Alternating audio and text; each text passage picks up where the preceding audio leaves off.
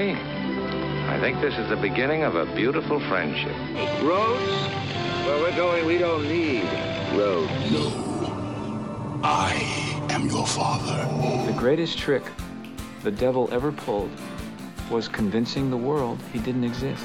You're listening to After the Ending, the only film podcast where we tell you what happens after the ending of your favorite films. And now, here are your hosts, Mike Spring and Phil Edwards. Hello, and welcome to After the Ending. He's Phil Edwards, and my name is Mike Spring. Pay strict attention to what I say because I choose my words carefully and I never repeat myself. I've told you my name, that's the who. The where could most readily be described as my office in front of a microphone. But there's a vast difference between being stuck in a tiny room and being in prison. The what is easy. Recently, I planned and set in motion events to execute the perfect bank robbery, or at least the perfect podcast. That's also the when. As for the why, beyond the obvious financial motivation, of which there's very little in the world of podcasts, it's exceedingly simple because I can. Which leaves us only with the how, and therein, as the bard would tell us, lies the rub. And that's all I got. Help! I'm stuck, I'm stuck behind the wall. I can't get out. Help me! Spoilers, Phil. Yeah, no spoilers. Rosebud. We're just full Oh. of spoilers this episode. I like that. No, nice, uh, nice using the intro. I didn't think of that. Thank you. I'm a, I'm a, I'm a bit- well. Tell people what what's the intro from first of all. Yes, if you weren't aware, that is the opening monologue in Spike Lee's Inside Man, which is one of the films we'll be going after the ending, and we'll also be doing a little film from 1941 called Citizen Kane, which was just just to get. I was going to say this for a trivia one, but let's just remember that this was uh, this was Orson Welles' first film at the age of 25, and he directed, co-wrote, starred in it, and produced it. His very first feature film, Citizen Kane. I mean, oh, What- what how- was that? you compete with that? What was I that threw noise? a pen on the table. Oh, That's how angry it got me. You know, 25 years old and you make Citizen Kane.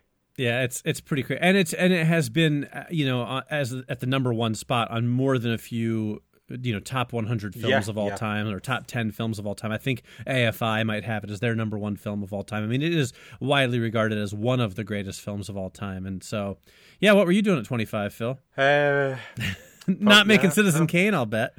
probably drinking whatever made me forget what I was doing at 25. I think, yeah, I f- finished university and was working in a comic shop, There you go. I was doing the same thing actually, ironically. which at the time was living the dream. That's right. That's right. Yeah. Well, those are the movies we're going to tackle. We're also going to revisit the beginning of the 80s in our 100 Years of Hollywood and 100 episodes. But before that, Phil, why don't we take down this Titanic film of colossal proportions that has rocked the cinema world for nearly a century? Ah, we certainly will. Rosebud is the word on everybody's lips. Okay, but let's get to it. Uh, as always, with both Citizen Kane and Inside Man, our introductions will run through some of the events of the film, so there will be spoilers. And if you've never seen Citizen Kane, the whole thing of what is Rosebud is the whole thing running through the film. And so- we're going to spoil it. So, yeah, we're going to spoil the hell out of it. The film, publishing tycoon Charles Foster Kane. Yeah, Charles Foster Kane dies, and his last words are Rosebud, and he was in his huge mansion called Xanadu. Reporter Jerry Thompson, played by William Alland, is tasked with discovering the meaning of Rosebud. Who or what was Rosebud? We then follow Jerry as he interviews Kane's friends and associates. He learns that Kane's childhood began in poverty in Colorado, but gold was found on the property in 1871, and Charles Kane was sent to live with a banker by the name of William Parks Thatcher to get a proper education. Charles didn't want to go with Thatcher and hit the man with his sledge, uh, with his sled. When he hit 25, Charles got his trust fund, so he was very rich and he entered the newspaper business. Kane's life had lots of ups and downs, but mainly ups. But he ended up becoming a hugely successful uh, newspaper tycoon by manipulating public opinion about the Spanish American War and marrying Emily Norton, who was niece of the President of America. Kane ends up having an affair with a singer by the name of Susan Alexander. This ruins Kane's chances of a political career, and Emily leaves him. Kane marries Susan, but she eventually leaves him after years of uh, cruel manipulation by Kane. Yeah, and Kane's butler, Raymond, says that Kane began destroying Susan's belongings but when she left, but he calmed down when he saw snow globe and he said the words Rosebud. Kane's belongings are being sorted out, and Thompson says he cannot solve the mystery. As the film ends, we see Rosebud is the name of the sled that eight year old eight year old Charles Kane was playing on when he was taken from Colorado. Kane's staff think it is junk and throw the sled into the furnace. The end. It's a cheerful film. It's kind of like a, a light comedy. It is. Although it does have some moments of mirth in it, but it's. Uh, I, I personally love the film. I think it's brilliant. Oh yeah, absolutely. Yeah. I, I, you know, I didn't like it the first time I watched it. I watched it in Mm. high school in a journalism class, and I was kind of bored because I was, you know, it's a teenager and I didn't really know any better. But uh, I watched it again a few years later. I think I saw it in a film class in college, and I, I definitely uh, had a much different opinion the second time around, watching it with slightly older eyes, and, and now I do love it. So Yeah, it is yeah, a classic. But but running through, I mean, anybody listening who's never seen it and did stay to listen to the the rundown, it does sound like quite a boring little story. Just some guy gets rich, manipulates people, doing that. But it just Right. it just pulls it just pulls you through it. There's great scenes, and it just the way it's done and cut and everything. I just think it's uh, so well done. Yes, agreed, agreed. Okay, but that's uh, that's what happened in the film. Mike, what happens after the ending in your eyes? Okay, well, Char- speaking of eyes, Charles Foster Kane opens his eyes and looks around. the room he's in seems tiny, like it was made for a much smaller person. As he regains his senses, things start to look familiar. Digging into the recesses of his memory, he realizes that he's in his childhood bedroom in Colorado. He looks around in shock, unsure of how he got here. Unbeknownst to him, the snow globe he was holding when he died was mystically enchanted, with the power to give the owner one dying wish. Even though Kane didn't know this, with his final word, Rosebud, he revealed what his heart had truly wished for his childhood happiness. As he looks around his room in shock, he eventually looks down and is astonished when it becomes clear that not only is he in his childhood bedroom again, but he's in his eight year old body as well. As this new information sinks in, he hears his mother calling to him. Charles, she calls, there's a beautiful new snowfall outside. Why don't you grab your sled and head out? Grinning with wild glee, he grabs Rosebud and runs outside. Ah, And that's my day after. well, that's nice. Thanks. Hmm. Hmm. Where's it going to go from there? Hmm. Well, we shall see. Yes, okay. All right, well, how about your day after? Okay, Jerry Thompson, the reporter, is sad that he didn't find out who or what Rosebud was. But going through his notes, he realises he has the potential to write an amazing book. As he looks through his files, a small piece of paper falls to the floor. Jerry picks it up and realises it's a handwritten note, but it's not one of his. The note reads, We need to talk. Beware the suits. I will be in touch. There's nothing else on the paper, and Jerry has no idea where it came from. Puzzled, he shrugs and throws the piece of paper in the bin. The doorbell rings, causing Jerry to jump. Chuckling to himself, Jerry opens the door. Two men in black suits stand there. Jerry Thompson? The first one asks. Jerry blinks and finds he is standing at his desk looking over his notes. He pauses, feeling as if he has forgotten something. Must have been nothing, he mutters to himself. And that's my day after. Gotta admit, I did not see Agents J and K showing up in your after the ending for Citizen Kane, so I'm very intrigued as to where this Thank is you. going. Well, we- will find out. Maybe, maybe not. All right, all right. Okay, then what's going on then in your mystical snow globe? Okay, well, 17 years later, Charles Kane has just gained control of his trust fund for the second time. Hmm. Having his adult intelligence and the memories of his entire life behind him, the last two decades have been completely different. While he still went to live with Thatcher as a child, he had plenty of times to make plans for his eventual wealth. Realizing that his last life was miserable and wasted, Kane is determined to forge a new path this time. When his wealth comes under his control, Kane does not go into the newspaper publishing business, instead, investing his money into an electronic engineering company.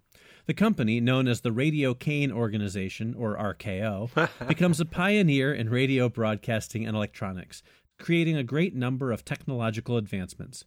Kane also used his profits to experiment with radio and filmmaking initiatives, including a radio broadcast about an alien invasion that took the nation by storm. With the massive profits generated by RKO, Kane diverts a stream of funds into scientific invention and education, realizing that the future belongs to those who can innovate. And that's my immediate aftermath. Oh, very nice. So he's going to live his whole life again. That's good.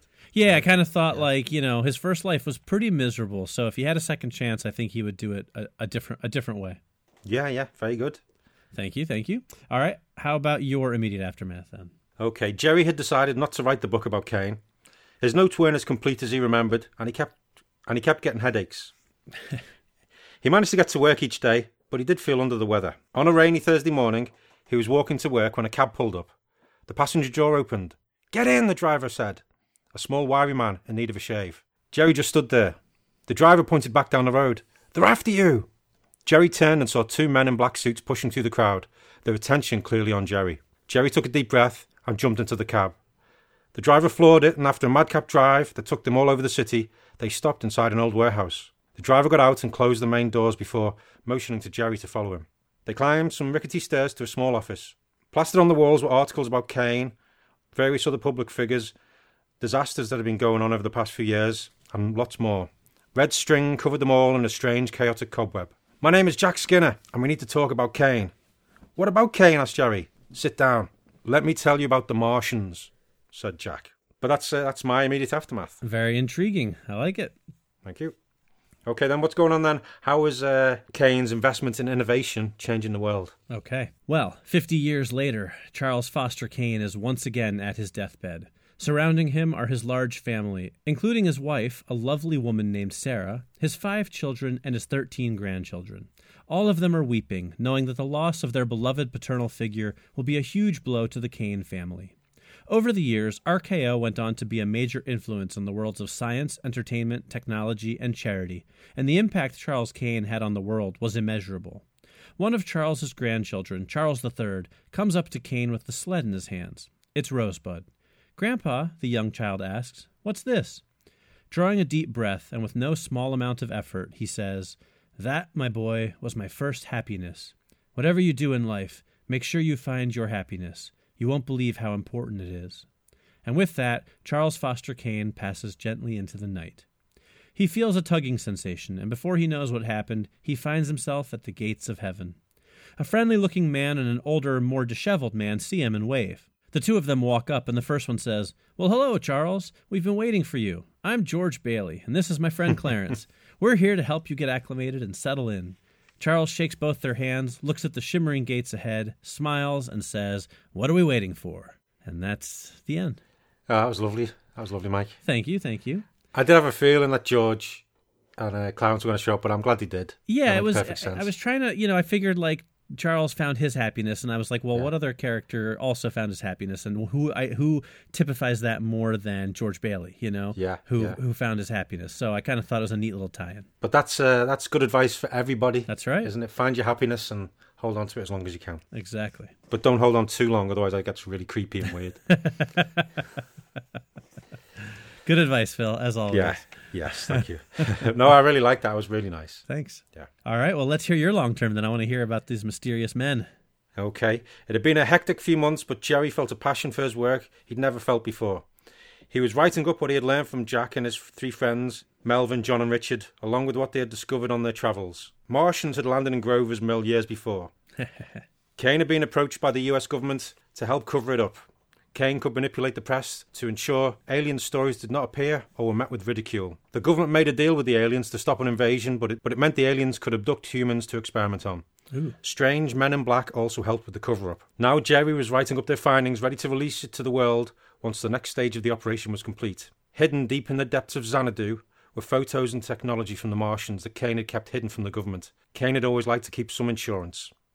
Jack, Jerry, and the three others were heading out to steal it. Dun dun dun. That's it. Boom, boom, boom. I like it. Set, setting up another sequel. Yes. I like how you tied into the uh, you know the War of the Worlds with Grover's Mill and everything, and then took it in the the alien direction. I like that he that Kane was covering stuff up for the government because he could do that with his power as a as yeah, publisher. yeah. So and you see, you saw very cool. Xanadu. He had so many different things, so much That's right. knocking right. about. He must even the faults. name, even the name Xanadu sounds a Yeah. little little science fictiony.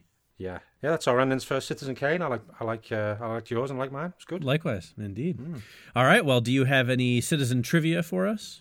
Charles Foster Kane was was based on the uh, the newspaper publisher William Randolph Hearst, who was a real guy, uh, and uh, Hearst was so angry about the film that he accused Welles of being a communist to keep the film from being released. Didn't quite work though. Uh, there was also a few scenes that uh, Welles did want to include, which did allude to various dark dealings that Hearst might have been involved with, but he ended up leaving them out because you know he did want to live. Uh, it at the time, though, it was a box office flop, and during the uh, the 1941 Academy Awards ceremony, when the nine nine nominations were announced, it was booed every time it was mentioned. Jeez. That's crazy. Uh, as we said, Welles was just 25 when he did everything on it. The original nitrate negatives are long gone as they were lost in a fire back in the 1970s. And the audience that watches Kane give his speech was actually a still photo. and hundreds of holes were pricked in it with a pin, and lights were moved behind it to give the illusion of movement. Huh, and that's, that's movie cool. magic. There you go.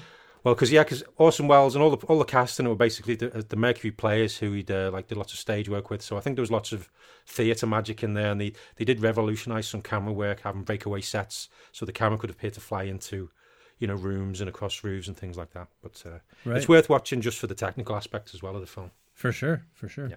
But that's Citizen Kane. All right, very good. Well, let's move on then to our next film, which is Inside Man. Yes, a very good film, which I must watch again because I really enjoyed it. Well, I have to say, I, I had not seen it since it came out, and I watched it again last night, and uh, I still love it. It really holds up. It is such a good, just a cracking film, like really fun and, and suspenseful. And even if you know how it ends, it's still completely entertaining from start to finish. Yeah, yeah, it's a very tight film, and it's a hell of a cast as well. Oh, it really is.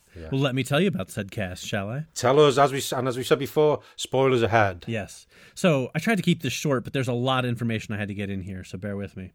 Inside Man 2006, directed by Spike Lee, starring Denzel Washington, Clive Owen, Chiwetel Ejiofor, Jodie Foster, who's never looked better in my opinion, uh, Christopher Plummer, and Willem Dafoe.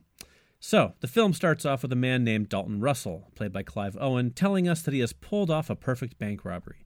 Then in New York City, we see a group of men and women in painters' uniforms storm a bank and take about 50 hostages. They make everyone get dressed in matching painters' uniforms. Police surround the bank, and detectives Keith Frazier, Denzel, and Bill Mitchell, Chiwetel Ejiofor, take charge of the negotiations. At the same time, the bank's owner, Arthur Case, played by Christopher Plummer, retains the mysterious Miss White, none other than Jodie Foster, to ensure that his secret inside the bank doesn't get out. She gets inside, and Dalton reveals that he now has proof from a safe deposit box that Case got the money to start his bank by working with the Nazis in World War II. The detectives play cat and mouse with Dalton, and the film is intercut with post robbery scenes of the detectives interrogating all of the various hostages from within the bank, as well as the thieves doing some kind of construction project in the storage room. Eventually, the police storm the bank and all the hostages run out, including the robbers who are pretending to be hostages, but they're all indistinguishable because they're all wearing the same outfits. The police can't figure out who's who. Frazier is ordered to bury the case since the thieves didn't actually steal anything, but he won't let it go. Eventually, Dalton lives up to his promise to Frazier that he was going to walk right out the front door, and we learn that he built a fake wall in the storage room and has been living behind it for the past week, along with a massive amount of diamonds he stole from Case's safe- deposit box. He bumps into Frazier on the way out. Frazier confronts Case with a single ring that Dalton left in the safe deposit box that will lead back to the Nazi money. The film ends with Frazier having been promoted thanks to his dealings with Miss White and his discovery of a diamond in his pocket that Dalton left there when he bumped into him. And that is Inside Man. Excellent. I think you covered everything there. Thanks. I tried to keep it short, but like I said, there's a lot. Every time I try to leave something out, I'm like, well, that's kind of important. So Yeah, any, anything like it with the heist film, you sort of yeah, you do have yeah, to sort of you, you got to get most of the bits. You got to get all the beats in, haven't you? right. There's a lot of other really just fun, cool moments throughout the movie, but that's the nutshell. So Yeah, I do like a good heist movie. indeed. All right, Phil. Well, I'm curious to see where you went with this, so let's hear your day after. Okay, during his drive home, Frazier went over the events of the past few days. He realised when the diamond could have been put in his pocket, but he cannot recall any details of the man who did it. Knowing he would be a fool to try and sell the diamond, Frazier keeps it mainly as a souvenir and possibly for a rainy day later in life. He had been called back to the bank once the fake wall in the storeroom had been uncovered. He admired the thieves for their ingenuity and the fact they hadn't hurt anyone. He felt that it could possibly be worth reviewing some old cold cases to see whether this particular MO fitted any of them. As he sat down after a busy day, he turned on the TV. He watched for a bit and was about to go for a shower when the news came on and reported that Arthur Case was being questioned about possible war crimes. That's my day after. Very good. I like it. Thank you. So, what's going on with yours? Well, I'll, I'll say there's a few similarities to start off with, but I think we're going to go in different directions. Mm-hmm. All right, so Frazier and White return to duty, although Frazier starts getting higher profile cases thrown his way now that he's made detective first grade. He watches the news to see if the information about Arthur Case's money's origins breaks after he gave the information to Miss White, with an implied threat, but it doesn't happen. Meanwhile, the diamond in his pocket weighs heavier every day. He wants to make it into a ring to finally propose to his girlfriend, but he has serious questions about the ethics behind that. He also feels like since the case is closed, maybe it's time he got his due. But it means letting Dalton go for good, and he felt like he was getting close to discovering his identity. He had secretly gone against orders to further investigate the bank robbery, pulling the security footage of when Dalton bumped into him at the bank. He's lost in thought trying to come to a decision when Captain Coughlin drops a new case on his desk. A bank has been robbed in Midtown by four guys wearing rubber masks of dead presidents. and that's my day after. Dude, that's that sounds like it's going to be a good one. Well, we'll see. All right. Well, let's hear your immediate aftermath then. the arrest of Arthur case had sent shockwaves around the world and it had caused the stock market to plunge and a number of banks to fold as people had rushed to remove their money and get any business connections as far away as they could from Case's bank and associated companies. Dalton Russell sat on the beach as he read the news. He had known that there would be consequences once the truth about Case was revealed, but he was amazed at the free fall that the world economy had found itself. He knew things would eventually recover, and he did feel a little guilty, yet it was all part of the plan. He then turned his attention to his next project. This theft had been proposed a year ago, but he had finally figured out how to do it. That's my immediate aftermath. Oh, I like it. I'm excited to see what, what kind of heist he's going to pull off next. Oh, wait for it. I will. okay, what's going on then with you and the new the new uh, bank robber, robbery? Okay. Well, Frazier and White solved the bank robbery case in no time. Turns out it was just a group of teenagers that were inspired by the movie Point Break. Takes them less than two days to bring the perps in. As he's basking in the glory of an easy bust, Captain Coughlin calls him into his office. We got a big one, Frazier, he says. You up for it? Yes, sir, Captain, Frazier replies. It's a murder case, and it's big. We gotta keep this one under wraps until it's solved, and we gotta solve it clean. 100% no screw ups. You read me? Yes, sir, Captain, Frazier replies again. Who's the Vic? The captain throws another file at Keith and says, Arthur Case. Ooh, That's okay. my immediate aftermath. Oh, I like that. That that that would work really well actually in a, in a sequel. Yeah, yeah. Yeah. Oh, okay. So a little intrigue. Oh, very good. But meanwhile, let's get to your heist. I want to hear how he brings it all together. So give us your long term. Okay. After an incredibly complex and daring break in, the details of which could not be done justice in this simple podcast, but it did involve 700 helium balloons, three remote control cars, a waxwork figure of Winston Churchill, a llama, and the celebrity Jack Black. Dalton Russell stood at the final door. It was a forgotten vault, the last remains of an old mansion which had once belonged to an old newspaper tycoon. nice. The mansion had been demolished years before. A government research lab had been built on the grounds, but this vault had just fallen through the cracks. Managing to open the vault, Dalton sidestepped a lethal security system. So far, all the information he'd found was correct. Five skeletal remains of people lying on the vault had not been in any reports, but Dalton succeeded where they had failed. He moved quickly. The files, technology, and photos would hit the world like an atom bomb, absolute proof of alien life. Of course, that would just be cover for the billions of dollars worth of diamonds that were the real reason he'd broken into the vault. and that's my long term. Uh, I like it. I like it. I like how you tied it into the first one too, with the, the five skeletal remains, and there were five people going on the mission at the end of your first ending. I love yeah, it. exactly. Yeah. So Very didn't nice. make I pay it, attention. The truth came out in the end. There you go. Very cool. Th- that- that's it. Thank you very much. But what's going on with yours then? What's happening with the death of Arthur Case? Well- hold on. What's happening with the case of Arthur Case? Frazier wasn't ready for it. The investigation into Arthur Case's murder had ended up pitting him against a faction of neo Nazis, the upper echelons of Miss White's mysterious organization, and even corrupt forces within the police department. Within a few weeks, Frazier's life is in tatters. His girlfriend has been murdered, and his partner was horribly injured in a car accident that Frazier was convinced was no accident. Soon, Frazier ends up in Miami Beach following up on a lead, completely cut off from police department resources. When the boat he is on explodes via a bomb by the conspiring forces against him, Frazier barely escapes with his life when he dives overboard just in the nick of time. Beaten, bloody, and battered, he washes up on shore and realizes that his life as he knows it is over. The bad guys have won. With the only possession he has left being the diamond that Dalton had given him, Frazier sells it to a fence he knows and uses the money for one last thing a plane ticket. Nineteen hours later, he lands in France. Following up on one of the last leads he tracked down before his life went to hell, he finds himself at the door of a mansion on the Riviera.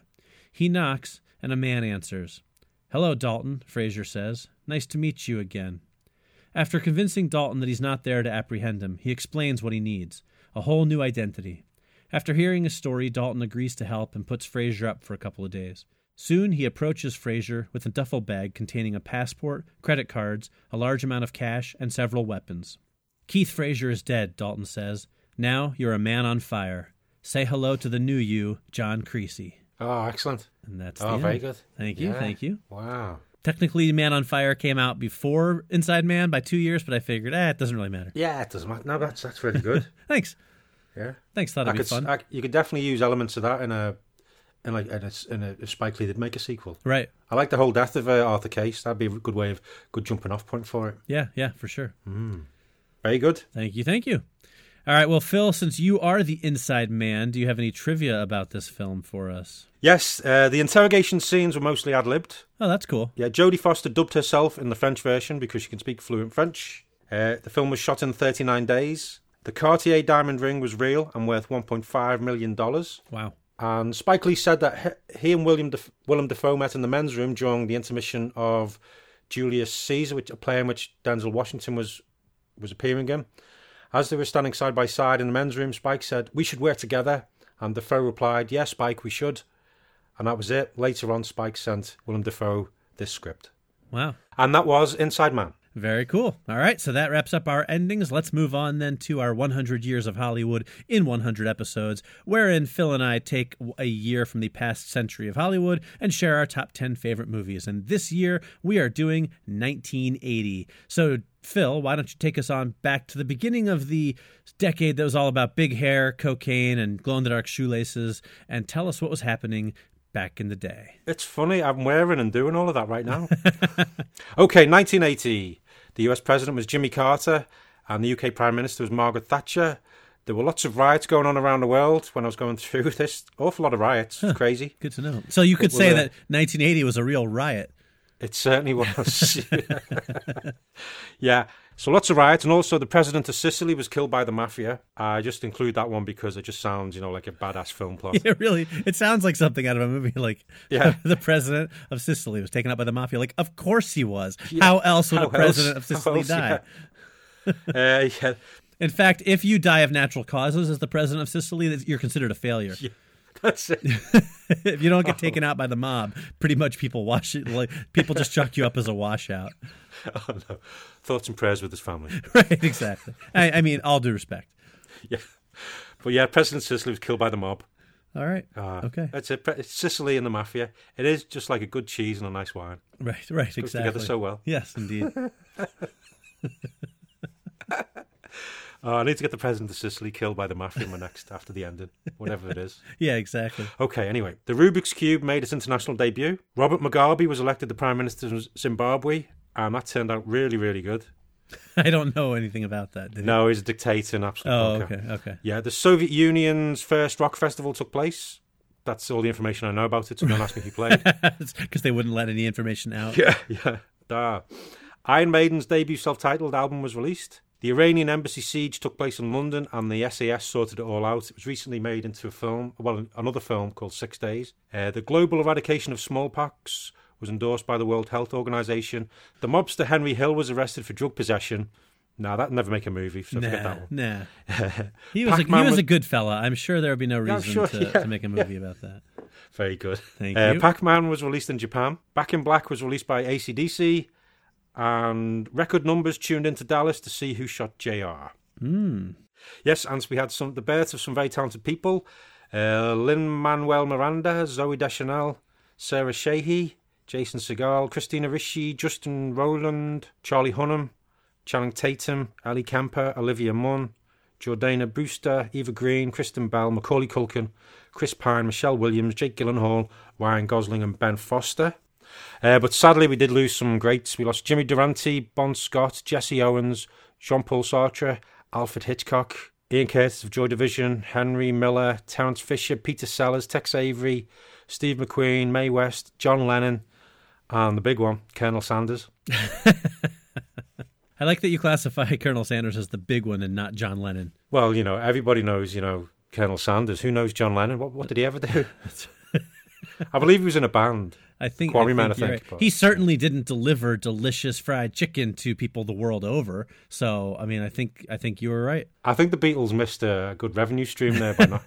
they should have gone into the fried chicken business. I, yeah, yeah, that would have been something. Okay, so that was what happened in the year. But what uh, what did you think of 1980 as a whole for movies, Mike? I thought it was a pretty good year for movies, actually. You know, I was thinking that the early 80s are definitely kind of early 80s ish, so I wasn't sure how, you know, like, I mean, the golden age of you the yeah, 80s yeah. from like 84 to 88 is like, you know, just Yeah. magic. But I so I was kind of like, uh, in 1980, it's kind of the cusp of the 70s. Is it, is it still going to be all 70s ish films? But uh, a lot of really great films that I loved, and I, I I didn't have a hard time putting together a top 10 list. Um, but I was pleasantly surprised by how many movies came out in 1980 that I that I love. Yeah, there was lots of films I would have liked to have included in my top ten, but needs must. Indeed. But there's a few. There's a there's two or three doubling up, but uh, I think it's they're okay. Sounds good. Well, why don't you kick us off then, Phil, and give us your number 10? Okay, well, my number 10 is a couple of films that involve time travel. Uh, the first one is Somewhere in Time, which stars Christopher Reeve, Jane Seymour, and Christopher Plummer. He's had a hell of a career. And that's this one, Christopher Reeve. He's in the modern day at the time, and he sees a picture. It's based on a Richard Matheson book. We did I Am Legend a while ago. It's another one of his stories. But uh, Christopher Reeve sees this painting of this woman, and he falls in love with her, and he uses self hypnosis to travel back in time to meet her, and they fall in love. Uh, it's a bit cheesy, but I, I just quite like the concept, and I wasn't, I didn't know where it was going to go, and it's always stuck with me. One of those films which has just stayed with me. And the other one is the Final Countdown, which stars uh, Kirk Douglas and Martin Sheen, uh, directed by Don Taylor, and it's about a, a modern day aircraft carrier which travels back through time to the day before the 1941 attack on Pearl Harbor, and it's again, it's a little bit cheesy, but it's a it's a great concept. What what would you do? This military force has gone back. They know Pearl Harbor is going to take place. What you do? And that's the basic of the film. But it's it's, you know it's got some huge actors in there, and it's just a really good film. It just it's I like it. I like it when there's a film which makes you think, and it's it's good. And I do like a a time travel film, and that's my number ten. And both of them have great endings too. So kind of not Yes. you know not quite twist endings, but definitely uh, endings that are really kind of give you Yeah, a kick. So the endings stay with you. Yeah. you know it's funny because as you as you read these off and as I'm looking at my list, I realize there's a great number of movies on this list that would make for good future after the endings. So Yes, I'm. Uh, I'm noting them down as we write, good idea. as as, no, as we talk. Excellent. Yes. All right, well, uh, that was a good pick for number 10. My number 10 is a film not quite so lofty as either of those, but it is Friday the 13th. And it's the original Friday the 13th, which is not the greatest movie ever made. Um, it, Well, I knew it'd be on your list, Mike. I know you're a huge fan of the, the franchise. yeah, I mean, I- well, I don't know if I'm a huge fan of the franchise, but I do like them. I, I enjoy them quite a bit. I like slasher films in general. You know, I like the big three, the, you know, Mike Myers and, and Freddy and Jason. Uh, you know, I, this one is is a, a pretty great slasher flick. It's not the first slasher film by any stretch. Uh, obviously, there were ones before this. Halloween was sort of the the big big one, but there was other ones like Black Christmas. But this sort of was the beginning of the like cheap and quick slasher film franchise Yeah. Mentality. And while that may be a bad thing in some cases, it could, it's also a good thing in some ways because it gave us a lot of just great entertainment in the 80s and, and, you know, these films that you can watch now and sort of laugh at. They're not that scary, but they're fun to watch. Um, plus, it's got young Kevin Bacon in it. So it's kind of just a, it's sort of more in there as like a, a legacy pick than anything else. But that's my Well, yeah, Ke- Kevin Bacon makes everything good, but yeah, it's Friday the Thirteenth. It did, you know, it's it's iconic, Right, Even though right. it didn't have, you know, it's Exactly. not. It's it did. Afterwards, the film it was the films afterwards which sort of became the Friday the Thirteenth we know, but it's Exactly. It's it started it all. It started it all, and Jason has become a, a horror movie icon. I mean, you, you put a guy in a hockey mask, and everybody in the world knows who that is. So yeah, even my daughter knows, and she's never seen it because Right, she's right. only eleven. E- exactly. But, but last year she had like a like a wrap, you know, a bread wrap, a flatbread thing, and she was she was pulling holes into it and I wondered what she was doing, and she put it on her face and she said, "Look, I'm Jason." Yeah, which made- did make me laugh. exactly right. Yeah. Exactly. Okay, well, I hope she hasn't seen the film. Good God. yeah. Right. Uh, oh no. Okay, so my uh, my number nine is Altered States, which was directed by Ken Russell, stars uh, William Hurt and Bob Balaban, and it's all about uh, a scientist, uh, or a psychologist who uses uh, uses flotation, sensory deprivation tanks, flotation tanks, that kind of thing, and uh, psychoactive drugs to try, you know, cure things. And he ends up. Oh, it's it's a hell of a trippy film. Even if I described it, you know exactly what happened, it wouldn't make any sense. But he, he does these things, going takes the drugs, goes into this sensory deprivation tank, and enters an altered state, and he comes out like as a, a regressed caveman or a lizard man or this weird kind of thing. I just it's it's bizarre and trippy. I remember watching it late one night, I think on the Moviedrome series on uh, BBC Two, and it was just going. I've no idea what this is, but I'm really enjoying it. Right. That's Good it. One of those stayed with me, and I should probably watch it again just to see if I know what it was all about. Sure. Yeah, that's my number nine. All right. Very good.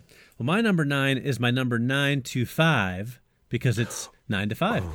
Excellent. It almost made my list, but it kept getting pushed down. Oh I'm yeah, I. I do really like. It. I mean, the, the song Nine to Five is one of my favorite songs. But I, I watched this movie a few years back, and I was really amazed at how well it holds up. I mean, Dolly Parton, um, uh, Lily Tomlin, and Jane Fonda, and of course the great Dabney Coleman. And it's just this great comedy about this sadistic boss and the women who want to get revenge on him. But it really holds up well. It's a very funny movie. It's well acted. Uh, it's a lot of fun to watch, and it has that great song in it. So what more do I really need to say about it? But it did make my list. I really enjoy it. An excellent film, and it should probably. Uh, I'm surprised it hasn't been mentioned more. You know, the whole Me Too thing coming on because it's all about a sleazy guy, Right, treating right. women like crap, isn't it? And them them sorting them out. Yeah, yeah. But no, it's a great film. I do like that. Good. Uh, my number my number eight is a little film called Raging Bull, directed by Martin Scorsese. Good It's not my favourite Scorsese film, but you know, it's Robert De Niro, Robert De Niro Jake LaMotta. You know, uh, black and white. It's just very well made.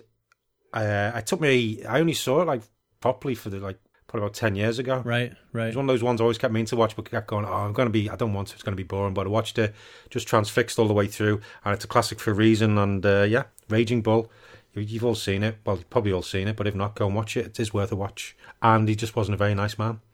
right. good pick, good pick. Well, my number eight has already appeared on your list, so I won't say too much about it, but it is the final countdown. Um, like, I mean, you summed it up nicely. All I'll say is I was obsessed with this movie when I was a kid. I saw it on TV, and I, you know, as a kid who was into stuff like time travel, you know, really into the science fiction and time travel, I was just transfixed by it. Yeah. And um, I, I watched it over and over and over again, and the image of that aircraft carrier going through that big time vortex just oh still sticks with me. Um, I, I did watch it a few years ago. I do still enjoy it quite a bit. It doesn't capture me quite the same way as when I was a kid, um, but still a film I'm, I'm very fond of. So that's my number eight. Yeah, it's one which uh, it's, a remake uh, would do wonders for, I think. You know, today's technology, special effects and stuff. Absolutely, I, I'm, I'm sure it'll happen at some point. It's Yeah. it's too good not to. Yeah. Well, no, I'm glad it uh, made your list as well. Yep. Okay, my number seven is uh, Shogun Assassin, which was basically it's based on the uh, the manga anime things. Uh, you know, Lone Wolf and Cub, Baby Carts, that kind of thing. But this one, there was a whole series of films in Japan. This was the version released in Britain and America, and it basically used used 12 minutes from one film, Lone Wolf and Cub, sort of vengeance, and then tied it in with uh, Baby Cars, of The River Styx, and it's just blew me away when I watched it because it's just loads of slashing swords, loads of blood, limbs flying everywhere, you know, and there's this this guy pushing his kid in this this wooden cart, and there's like old blades sitting in it, and it's it's perfect when you're young watching it, just going, "Wow, this is amazing!" You love it, and it's still it still holds up. Still watch it. It's lots of fun to watch now, and uh, yeah, loads and loads of blood. All right, excellent. That's my number seven. All right. Well, my number seven has also already appeared on your list. It was the other half of your tie for number 10, and that is Oh, Some- brilliant. Somewhere in Time.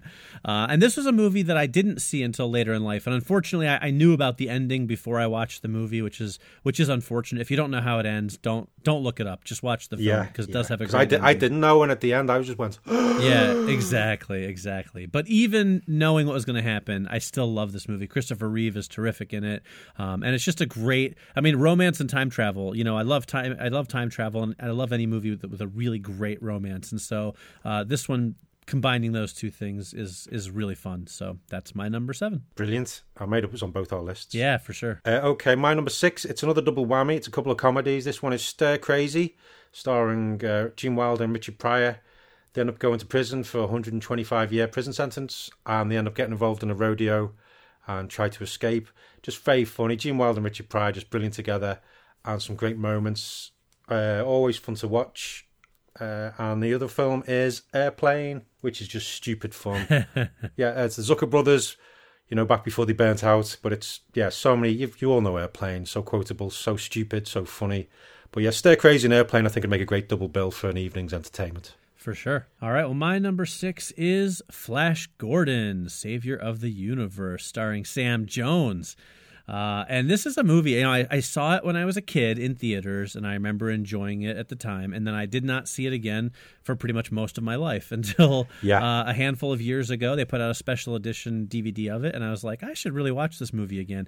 And I absolutely loved it. It is so much fun. The visual effects are really great. Like, there's, I mean, there's a certain amount of cheese factor to it, but it's one of those films that just looks astounding. It's The so, cheese works. yeah, it's so bright and colorful, and the, there's some really neat special effects. Effects and some fun action sequences. And Sam Jones plays the part. I mean, he's not a great actor, but he plays Flash Gordon really well.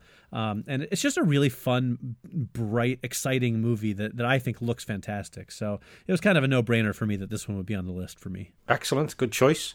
Uh, my this my number five is another double whammy, and I think it'd be they're not really relatable the films, but I think it'd make a good good evening's entertainment again to watch these two. Uh, the first one is John Carpenter's The Fog. Uh, it's never been like one of my. I do like John Carpenter films, and but this one never quite never quite works quite as well as I feel it should have. But I still do like it. I, I love the start when you the fog's creeping in and the like lights are going on and things like that, and whole Adrienne Barbeau and doing the the uh, the DJ stuff. But yeah, it's, it's always it's lots of fun. It's bas- it's a good it's a good ghost story, and don't watch the remake. yeah, It's yeah. probably the best agreed. advice I can give you on that. Uh, but also, I think watching The Fog, followed by, and you mentioned it, or probably watch this one first, Flash Gordon. Oh, very good. Yes, because as you said, it's just it's lots of fun. It's colourful. It, it, it was uh, Flash Gordon's one of the classic pulp characters, and I think they just they caught it really well on screen.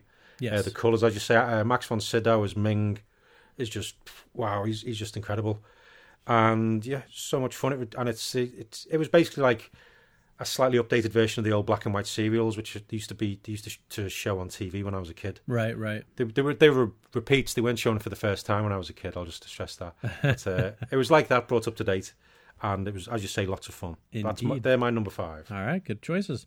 My number five, I'm starting to repeat myself, has already appeared on your list, and it is Airplane, uh, which, uh, like you said, it's it's just so funny and really kind of the archetypal parody film before they devolved into the sad current state of what we get Yeah. passing for one today. But um, man, I, another movie I watched as a kid over and over and over again, and just you know just makes me laugh and still makes me laugh to this day, and I can still quote it, and it's it's just so much fun. So uh, how does it not make the list? You know, it's it's really a comedy classic. Certainly is excellent.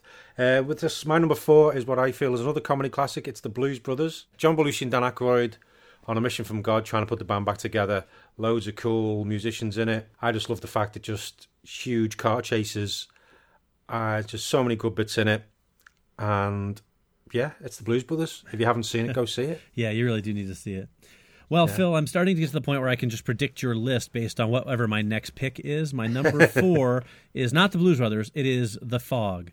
And uh, you said that uh, it's you know it's n- never quite worked as well for you, you know, as a John Carpenter film. For me, it absolutely works on every level. I have always loved this film as one of my favorite John Carpenter films. It's probably my favorite of his non-big movies. Like you know, if you take out Yeah, Halloween, yeah. you know, Big Trouble and and Yeah. um, uh, Escape from New York, like the ones that people don't don't know as much. Yeah. I absolutely love The Fog. It was one of the first Carpenter films I saw outside of those big ones, and um, but just. I, I love it. it. It's it's. I think it's super creepy. I love the effect of it all. I love Adrienne Barbeau's voice as this radio DJ and stuff. And uh, it, it's just one of those films. I actually have to say I do pull it out every couple of years and watch it, and I I never get tired of it. That's my number four. Yeah. No, I, I I do the same. I watch it again. It's just I think there's a bit in the middle which sort of just sort of deflates a little bit for me. Eh, Fair enough. I don't I don't have that reaction, but but Yeah. you know but I it's, get it. it's it's still going it's still going in my top ten. there you go. Okay, my number three, uh, I think it might could be in yours. Mine is Superman 2 Mm-hmm. Yes, uh, Christopher Reeve once again. This one now had uh, had Terence Stamp as General Zod, and you have you see you see, uh, you see Superman going up against super super villains for the first time on the big screen. It was just just amazing to watch. Uh, although it's all very very slow, wasn't it? Very slow and grandiose the fight. I must admit, but I did like it. Yeah, Uh, still better than the fight in Man of Steel. Yeah, yeah, yeah. Oh, yeah At least do they that. don't crash into a satellite in orbit around the planet. Yes, yes, true. But uh, I love a bit on the moon as well. That's that's good. Uh, but uh, yeah, Superman two. You've all seen it. I don't need to go into it. But uh, Clark Kent decides. Superman decides to give up his powers just as the aliens from Krypton land as well. Bad timing. But uh, we also have some stupid superpowers. Which the bit when he throws his uh, his symbol always bothered me. Oh, really? No, not like the- not the kiss causing amnesia. Well, I was going to get to that one as well. That's the big one. But, alright. but th- throwing that one, suddenly a big cellophane thing, and you're going, what? Well, what? and then, yeah, he kissed her so hard that she forgot who it was. But uh, apart from apart from those bits, uh, no, I really enjoy Superman 2. Very good. All right. Well, my number three is a tie, and half of it has appeared on your list, although I have a feeling we may still hear from the other half. It is two classic comedies of the, the, the highest order The Blues Brothers and Caddyshack. Um, and the Blues Brothers, I, I didn't see neither of these did I actually see until I was an adult. The Blues Brothers, I I, I remember being super famous always, and then I finally watched it in my twenties, and I and I fell in love with it. But Caddyshack is one of those movies where um, I didn't see it for a really long time. I think I was it was probably I would say in the last ten years. It was one of those movies I'd always seen bits and pieces on TV, and I just never gotten around to it. And Yeah, it, it, it always one of those films which always seems to have started like twenty minutes before. Yeah, before yeah. When you turn the channel, right. But everybody would always love it. Everybody loved it. Everybody quoted it. You know, it's got this great cast, and it wasn't like I didn't want to watch it. I just had never gotten around to it. So when they put out the Blu-ray. Um, I finally was like, okay, I got to see why everyone loves this movie so much. And I have to admit, I kind of expected it to be like, I'm like, well, it's a comedy from 1980. It's probably dated. It's probably not really that funny. Um, and man, I absolutely loved it. It is one of my favorite 80s comedies now. I mean, it, it really just is everything everyone says about it. It's just everyone is in top form. Chevy Chase and Bill Murray and, and Rodney Dangerfield, all these great classic comics from the 80s, but it just works. I mean, it's, it's funny from start to finish. So, um, and it shouldn't because like there's a gopher that's clearly a puppet, and Yeah, you know, yeah. and B- Bill Murray is weirder than usual, and there's all this stuff in it that shouldn't work. It's Cinderella story. Right, right. But it's it's yeah, it's brilliant. I love it. So those are my number three. It almost made my list, Caddyshack. Oh, okay. but uh, didn't quite. But no, I do like. I remember. I think I first became aware of it when I was uh, on holiday as a kid. Uh-huh. I went camping and it was like had like a place where you could go, you know, at the pool table and pinball and stuff. But they also had a TV and caddy. It was late on. I think my mum and dad were in the, you know, in the bar next door with some of their friends, and we there was like loads of kids there, and it was on the TV there, and just seeing the puppet doing a dance, and I was just stopping, going, "What's going on here? Why is there like this obvious puppet Right, doing this right, cool little right, dance? right, exactly. And why and why is why is that guy trying to kill it? What's going on? Yeah. An excellent pick, though. I'm glad it did make someone's list. Yep, thank you. Uh, my number two is a film which I doubt would have made your list even when I was doing it, but it is Stanley Kru- Stanley Kubrick's The Shining. Uh, well, to be fair, I like The Shining. I don't dislike it. Yeah, just yeah. because Jack Nicholson's in it. I think it's one of his few good performances. Um, and I considered it. It just didn't make the list because it's one of those movies that I, I, I watched it. I've seen it once or maybe twice, and that's kind of all. I, I never really feel the need to watch it again. You know, like it's a good experience to have seen it. Yeah, But yeah. I don't love it so much that I feel the need to go back and rewatch it every so often. So I, I do I do like it though. I don't have any problems with The Shining. I, I apologize then. No, that's okay. I just I just wanted to be clear. No, no, I feel like uh, I think this should be the end of uh, after the ending. I've uh, obviously upset you. Phil Edwards, you failed this podcast. But yeah, it's my number two, The Shining. It's uh, as you say, it's Jack Nicholson. I do like Jack Nicholson anyway, but as you say, it's one of his best performances. Shelley Duvall is also re- well, everybody involved. It's really good and it's creepy. I, I enjoy rewatching it. I've seen it quite a few times. Uh, I saw it in the pictures a few years back as well when it was re-released. And it's just I always find there's more things to see, and you, you start you start looking at the characters different ways, thinking what do they mean by this and doing that. But uh, ve- are very good, and just obviously it's Stanley Kubrick, so it, it looks looks incredible, and so many great moments. But uh, that's my number two. Very good choice. All right. Well, my number two, let's all say it with me, has, Has already, already appeared appeared on on your your list. list. Yes, and it is Superman 2. Um, and, uh, you know, it's funny. I, I agree with what you said about the powers, but it's one of those things where this to this i mean i love the film but it is it was one of the first superhero movies ever made so you know they, Yeah, there wasn't yeah. this lineage of superhero films like there are now like nowadays nobody would kind of make that mistake i feel like but back then it was sort of like eh it's superman. Who the hell knows anything about superman? Nobody reads comic books. You know we can we can take this character and kind of do whatever we want. It's a big scale movie. So to me like I, yes i agree that all those powers are somewhat ridiculous but they don't really bother me when i watch the film Yeah, you know? yeah. it's sort Well, of to be fair, the time to be fair though, the comic books over the years, especially when it started out, they just kept adding to his powers Right. until he had super ventriloquism and all that kind of stuff. Yeah, and I, I bet if you went through all 75 years of his comic books, you could probably find some precedent for him pulling off that symbol Yeah, yeah. or kissing someone and giving them amnesia. I mean, there's pr- especially in those those 50s and 60s comics when things were really really kooky. But uh, I do much like you. I love Superman too. It's a lot of fun. Those those Christopher Reeve movies are great, especially the first two, uh, and arguably one of the the first big budget sequels that's better than the original. yeah, I'll go with that. Yeah, yeah. Speaking of sequels that are better than the originals, I have a feeling you and I might be on the same page for our number one. Hmm, yes, I wonder, and I think this could be uh, in lots of people's number number one spot for 1980. I would I would have to think that unless you're one of those people who's just not a fan of this franchise, it's everybody's number one film from 1980. Mm, it's the best middle part of a trilogy out of this series of three trilogies so far. Yeah, that's accurate. But uh, that's not very hard considering the other two. Yeah, exactly. But uh, yes, it is, of course, The Empire Strikes Back. Yay! That's my number one as well. I think that will come as a surprise to literally nobody who's ever listened to this podcast. Yes, yes. It uh, it did it did wonders. It took what was set up in the first film and stayed faithful for that. Played to the rules that was set up in that first film as well, and just built on the characters and the story and the plot to make a film which made sense and just worked really well. And it was just dark, dark and gritty when it needed to be, and also a lot of fun. Yeah, I mean, one of the greatest twists in cinema history, one of the great cliffhangers, you know, and Yeah, Yoda wasn't wasn't a thick little weirdo. right.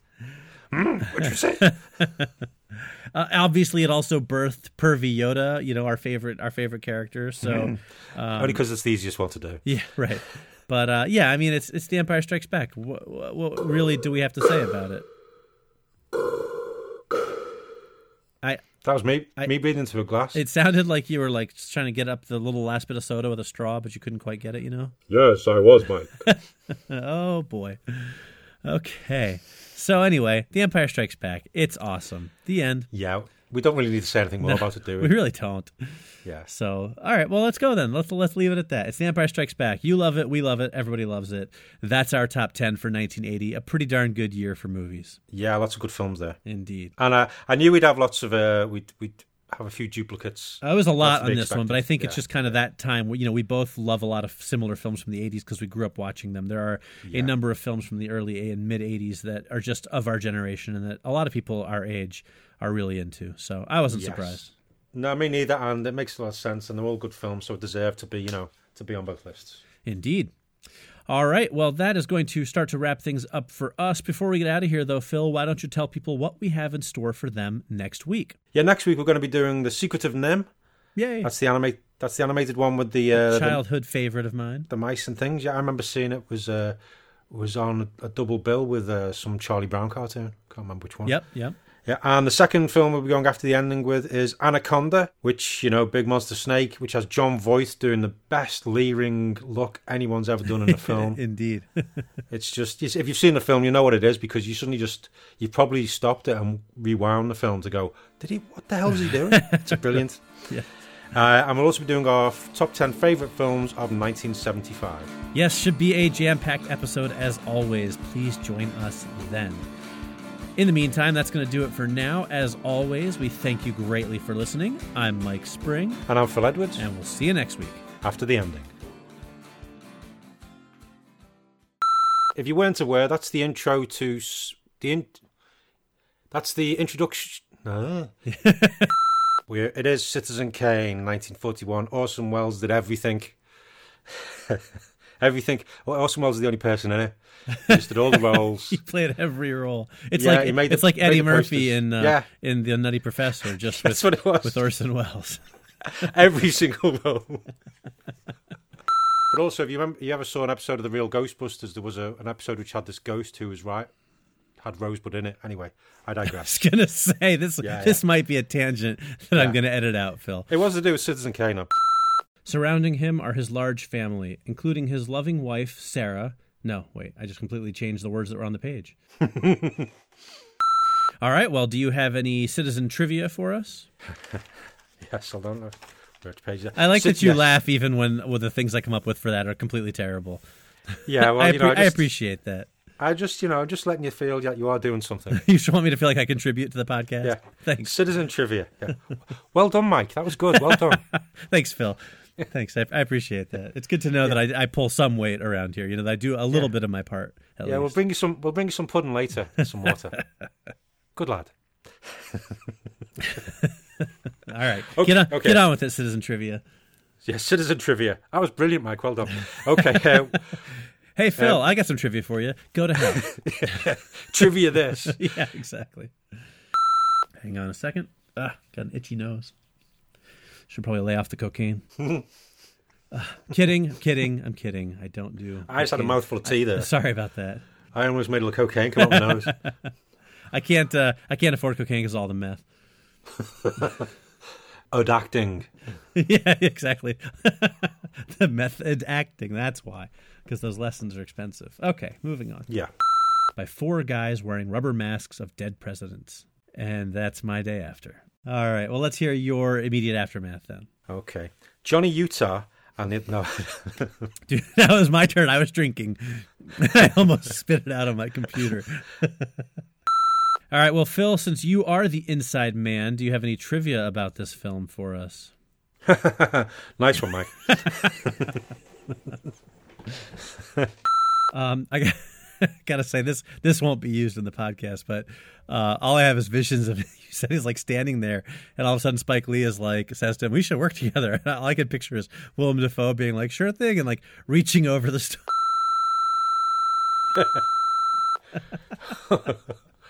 oh, just, no, actually, there's Spike Lee approaching him, going, "We should work together," and Willem Dafoe just going, "Get the." right. What are you doing? Right, exactly. There's a town and a place, man. right, exactly. I was like, and they were standing next to each other in the bathroom, and you know, Willem Dafoe couldn't help but. yeah. Wowza. Yeah.